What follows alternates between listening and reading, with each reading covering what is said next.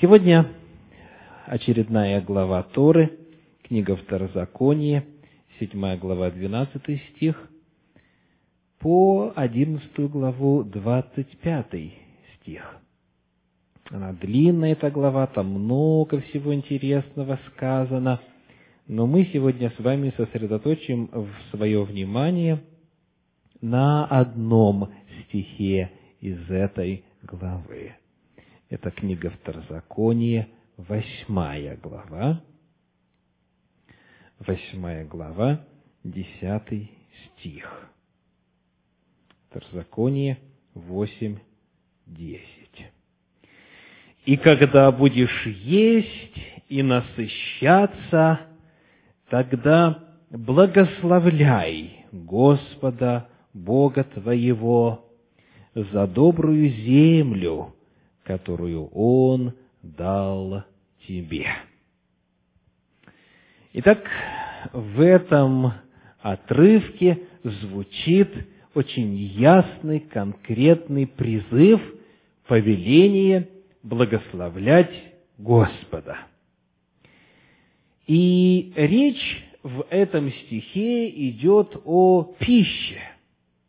Когда будешь есть и насыщаться, тогда благословляй Господа Бога. Это заповедь. Что вы делаете обычно перед принятием пищи? Что большинство верующих в христианстве делает перед принятием пищи? Просят благословение на пищу. Да? То есть суть молитвы, как правило, сводится к тому, чтобы Господь благословил то, что находится на столе. Как в известном диалоге, произошедшем между священнослужителем и мальчиком – Мальчик пришел в церковь, беседует со священнослужителем, и тот его спрашивает, «А ты читаешь молитву перед едой?» И мальчик отвечает, «Нет». Тот говорит, «Почему? Как это так?»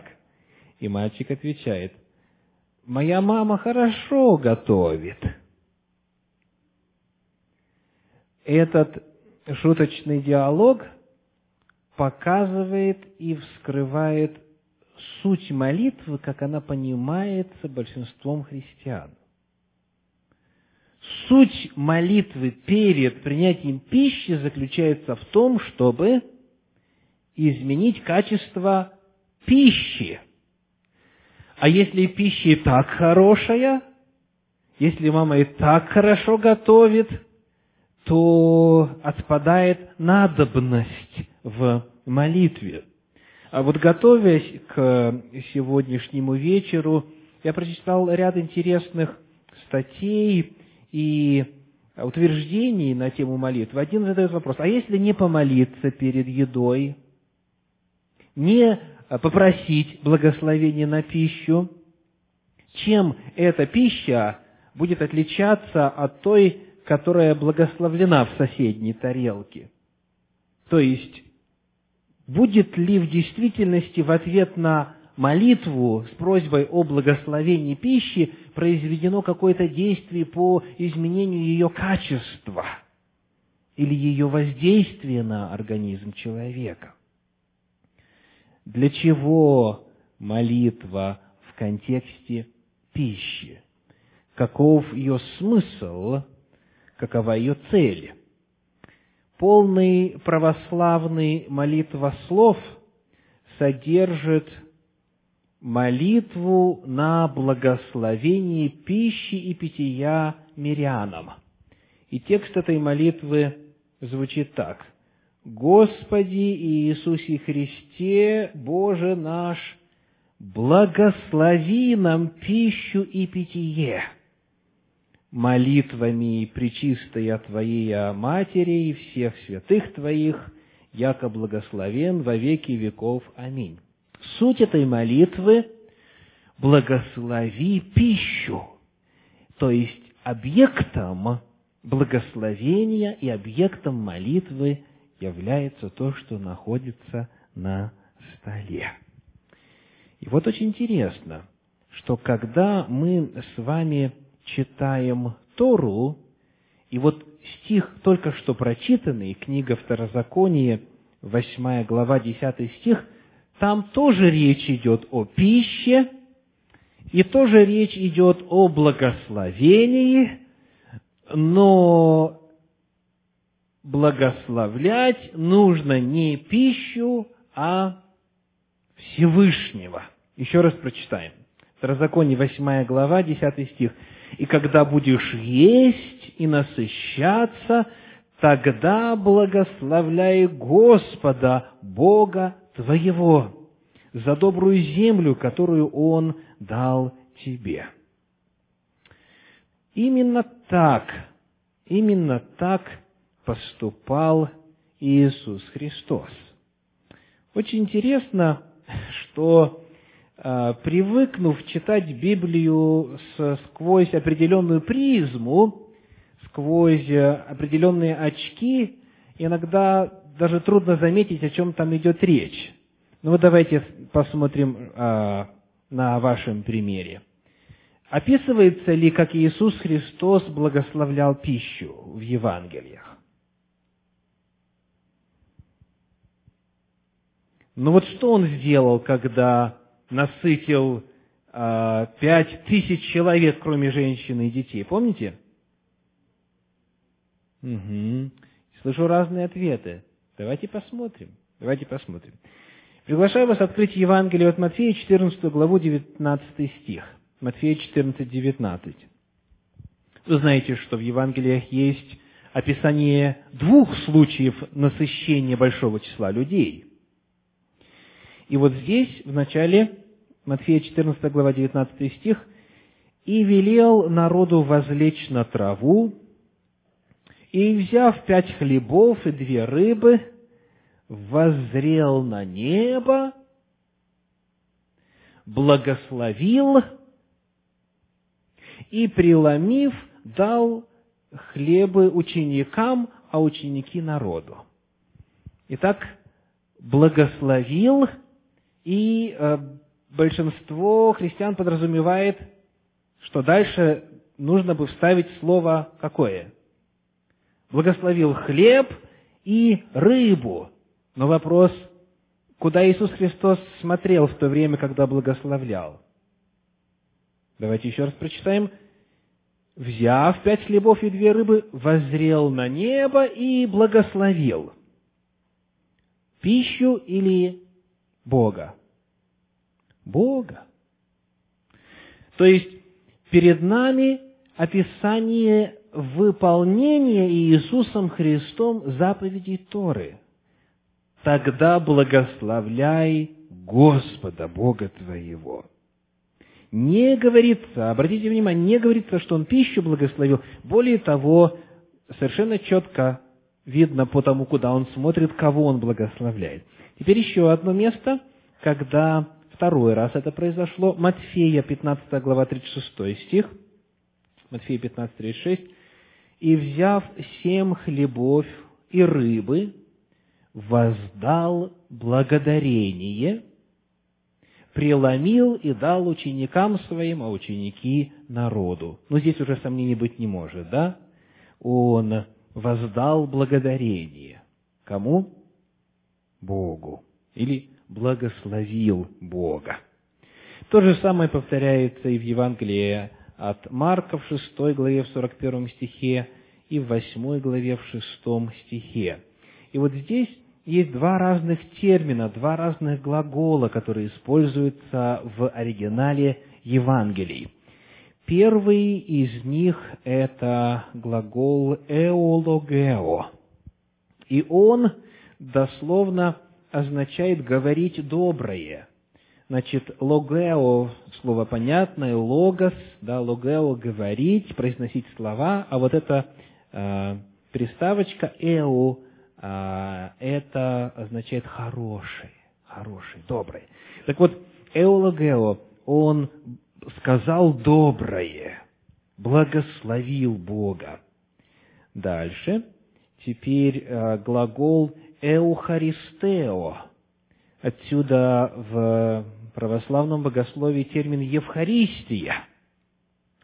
Вот. И хотя Евхаристию трудно а, ассоциировать с иудейской традицией благословения Бога, со словами «Баруха Адана» и так далее, тем не менее, именно об этом идет речь. Значит, «Еухаристео» означает благодарить, воздавать славу, воздавать хвалу Богу. Вот смотрите, как какой термин использует пророк Иаиль, говоря о том же самом, повторяя э, слова Торы, повторяя Второзаконие 8.10. Иаиля, 2 глава, 26 стих. Пророк Иаиля 2.26. «И до сытости будете есть и насыщаться». Помните, что говорил Второзаконие 8.10? «И когда будешь есть и насыщаться, то благословляй Господа Бога твоего». Иаиля 2.26 говорит, «И до сытости будете есть и насыщаться, и славить имя Господа Бога вашего». То есть, вот в чем суть. Прославить Господа за пищу на столе, поблагодарить Его за пищу на столе, благословить Его, сказать доброе о Нем. Вот в этом суть молитвы о или в контексте принятия пищи это не попытка в результате молитвы поменять структуру пищи. Вот, например, а, испортился, прокис, к примеру, суп. Вы, тем не менее, с полной верой наливаете во все тарелки, произносите молитву благословения над супом и он превращается в непрокисший, полезный для тела продукт. Не в этом смысл и суть молитвы, а также и не борьба с потенциальными, с потенциальными зловредителями, которые могли бы незаметно яду подсунуть в пищу. И вот если помолился, то тогда происходит нейтрализация этого яда. Суть, как мы видим в Торе, как мы видим у пророков, как мы видим у Иисуса Христа, суть молитвы заключается в том, чтобы благословить Господа, который дает то, что на столе. Давайте посмотрим, как апостолы в этом отношении себя вели. Книга Деяния апостолов, 27 глава, стихи с 33 по 35. Деяния апостолов, 27 глава, с 33 по 35. Перед наступлением дня Павел уговаривал всех принять пищу, говоря, «Сегодня четырнадцатый день, как вы в ожидании остаетесь без пищи, не вкушая ничего. Потому прошу вас принять пищу. Это послужит к сохранению вашей жизни, ибо ни у кого из вас не пропадет волос с головы». Сказав это и взяв хлеб, он возблагодарил Бога пред всеми и, разломив, начал есть. То есть здесь вообще сомнений нет, правда, касательно цели и смысла молитвы перед едой. Если в Евангелиях сказано «воздал благодарение» и «благословил», то вот здесь при описании Павла очень четко говорит «возблагодарил Бога пред всеми еще раз повторим, взял хлеб, возблагодарил Бога и стал есть. Вот процедура молитвы перед принятием пищи. Теперь второй интересный вопрос. Молиться нужно до принятия пищи, то есть благословлять Бога до принятия пищи и благодарить Его, или после, или после. Значит, когда мы смотрим на главный стих, который мы исследуем сегодня, Второзаконие, 8 глава, 10 стих, то сказано, «И когда будешь есть и насыщаться, тогда благословляй Господа». То есть, иными словами, здесь заповедь четко говорит о молитве после принятия пищи.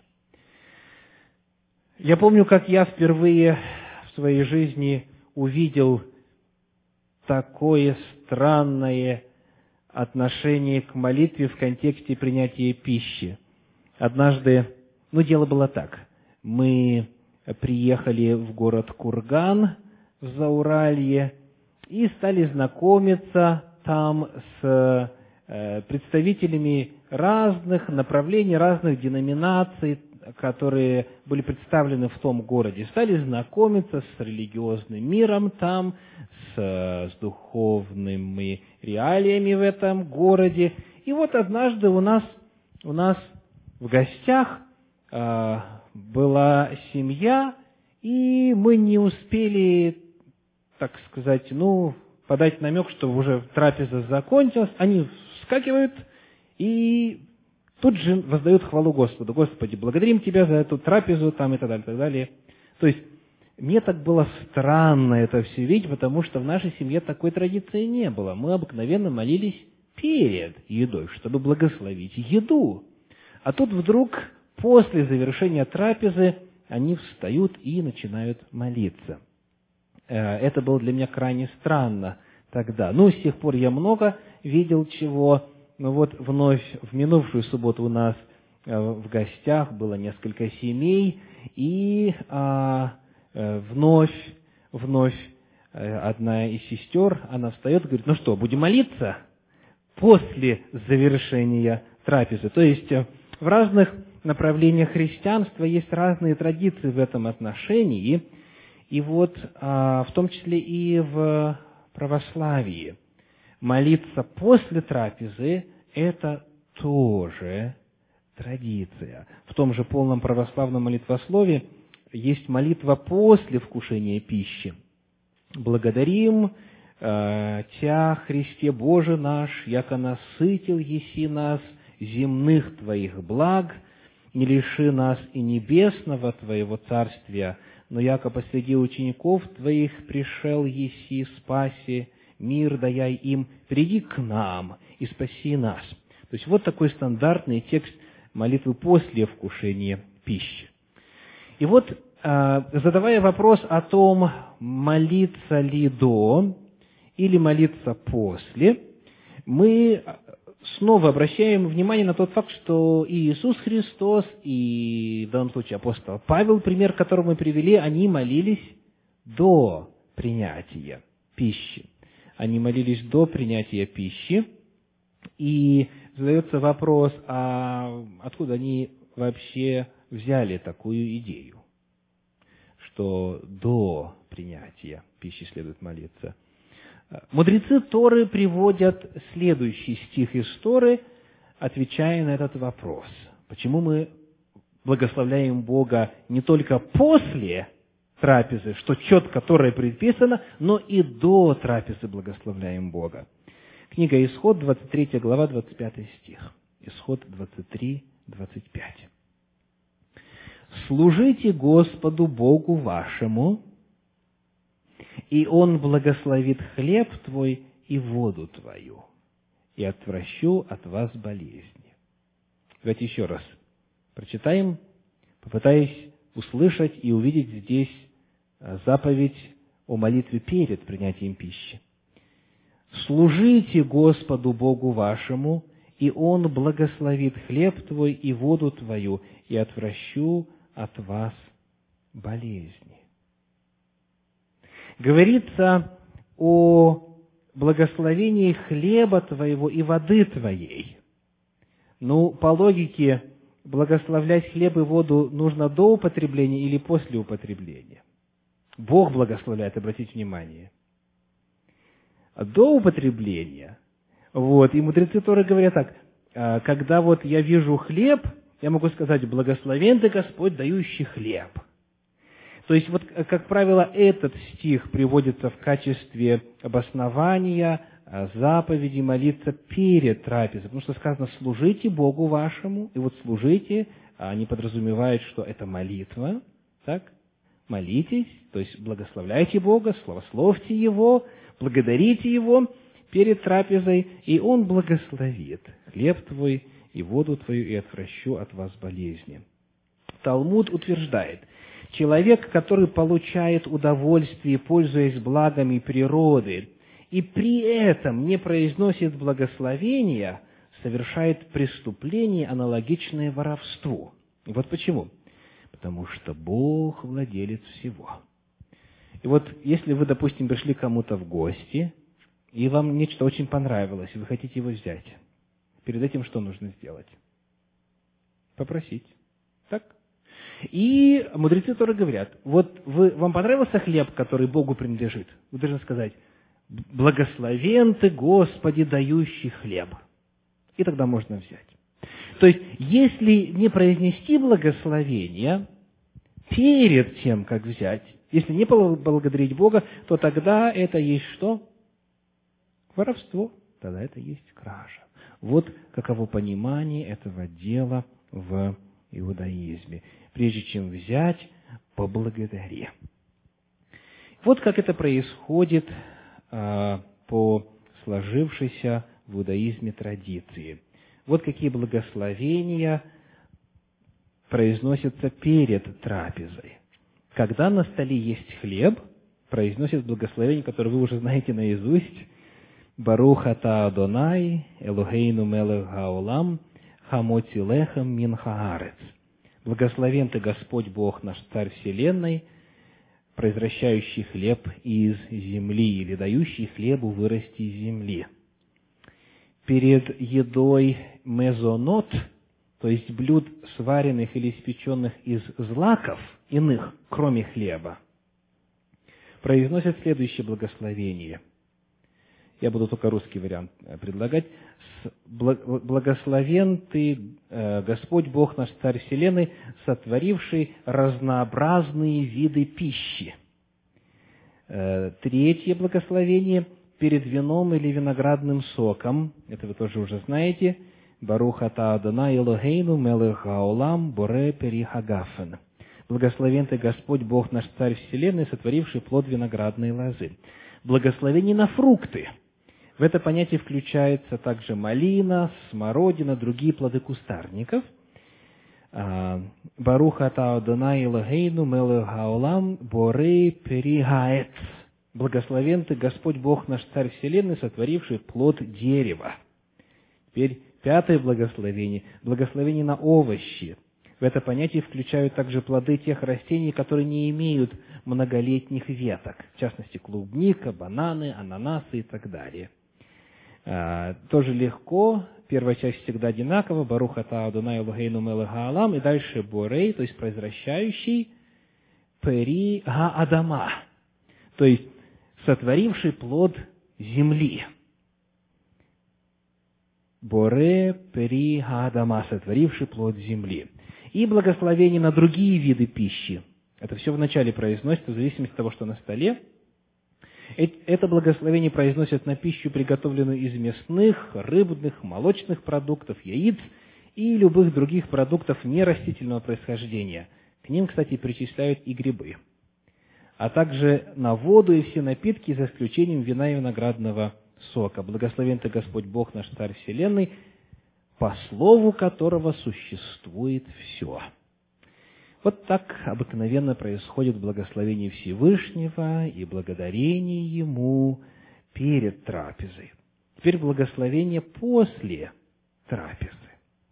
Как говорит комментарий Санчина, после трапезы, которую ели с хлебом – считающимся основным продуктом питания для всех, произносят особое благословение. Оно состоит из четырех частей. Благодарность дающему питание всему миру, благодарность даровавшему землю Израиля, возводящему Иерусалим, и общая благодарность за все тому, кто сам есть благо и дарует благо. Вот как объясняются благословения после трапезы. Это благословение называется Биркат Гамазона – Чтение благословения после трапезы является непосредственным выполнением заповеди Торы, как сказано во Второзаконе 8.10, «Ты будешь есть и насытишься, и благословлять будешь Господа Бога твоего» за землю прекрасную, которую Он дал тебе. Таким образом, насытившись, мы должны благословить Бога за дарованную нам еду. Заповедь Торы обязывает нас читать Беркат Гамазон только в случае, если мы насытились. Будешь есть и насыщаться. Но еще в древние времена было принято решение, что оно читается и в случае скромной трапезы. Галаха определяет, что минимальное количество съеденного хлеба, после которого следует произносить Беркат Гамазон, это размер с маслину. Мудрецы объясняют смысл этой заповеди так. «Земля и все ее плоды принадлежат Богу. Человек же является лишь арендатором, который обязан отдавать дань благодарности истинному владельцу». Беркат Гамазон, благословение после трапезы, строится в соответствии с тремя аспектами благодарности Богу, упомянутыми в процитированном стихе Торы в Второзаконе 8.10 насытишься и будешь благословлять Господа Бога твоего. Это первое благословение, благодарность за собственную пищу. Дальше. И за землю сказано. Это второе благословение, благодарность за землю Израиля, за землю прекрасную. Это третье благословение за Иерусалим и храм. Данные три благословения составляют основную часть Беркат Гамазон. И вот что произносится, а, в частности. Благословен Бог наш, тот, чью пищу мы ели, и благами которого мы живем. Слушайтесь, благословен Бог наш, тот, чью пищу мы ели. То есть каждый раз после завершения трапезы внедряется мысль, повторяется мысль о том, что это была Божья еда, Божья трапеза. И вот очень интересно, в Талмуде говорится на эту тему. Ну, во-первых, эта фраза основана на стихе «Господу принадлежит земля и все наполняющее ее» Псалом 23.1. У нас сказано так «Господня земля и все, что наполняет ее» Псалом 23.1. В Талмуде рассказывается, что наш праотец Авраам разбил шатер у перекрестка дорог и принимал всех путников без различия их веры. После того, как гости насыщались, он говорил им – разве мое вы ели? Вы ели то, что принадлежит Богу Вселенной. Вознесите же вашу хвалу Ему. И гости отвечали Ему, благословен Бог Вселенной, чью пищу мы ели. Итак, вот начинаются благословения. Благословен Ты, Господь, Бог наш, Царь Вселенной, который дает пищу всему миру своей милости, любви и сострадании Он дает пищу всему живому, ибо милость Его вечна. И по Его великой доброте не было у нас недостатка в еде, и пусть не будет никогда. Потому что ради имени Своего великого Он питает и обеспечивает всех, и творит добро каждому, и заботится о пище для всех творений Своих, которые создал. Благословен Ты, Господь, питающий всех. Все слова этого благословения, без исключения, являются цитатами разных мест Танаха. Из Торы, из Псалтиря, из пророков, из Писаний. Дальше. А, следующее благословение. «Благодарим Тебя, Господь Бог наш, за то, что дал Ты в наследственный удел отцам нашим землю желанную, прекрасную и просторную за то, что Ты вывел нас из земли египетской и освободил нас из дома рабства и запечатлел на нашем теле знак союза с Тобой, и за Тору Твою, которой Ты учишь нас, и за законы, которые Ты сообщил нам, за то, что Ты даешь нам жизнь и даешь нам еду, и поддерживаешь и обеспечиваешь нас во всякий день и во всякое время и во всякий час. И за все это Господь Бог наш, благодарим мы и благословляем Тебя. Да будет благословенно имя Твое в устах всех живущих всегда и вечно, как сказано в Торе. Ты будешь есть и насытишься, и благословлять будешь Господа Бога Твоего за землю прекрасную, которую Он дал тебе. Благословен Ты, Господь, за землю и за пищу. Аминь.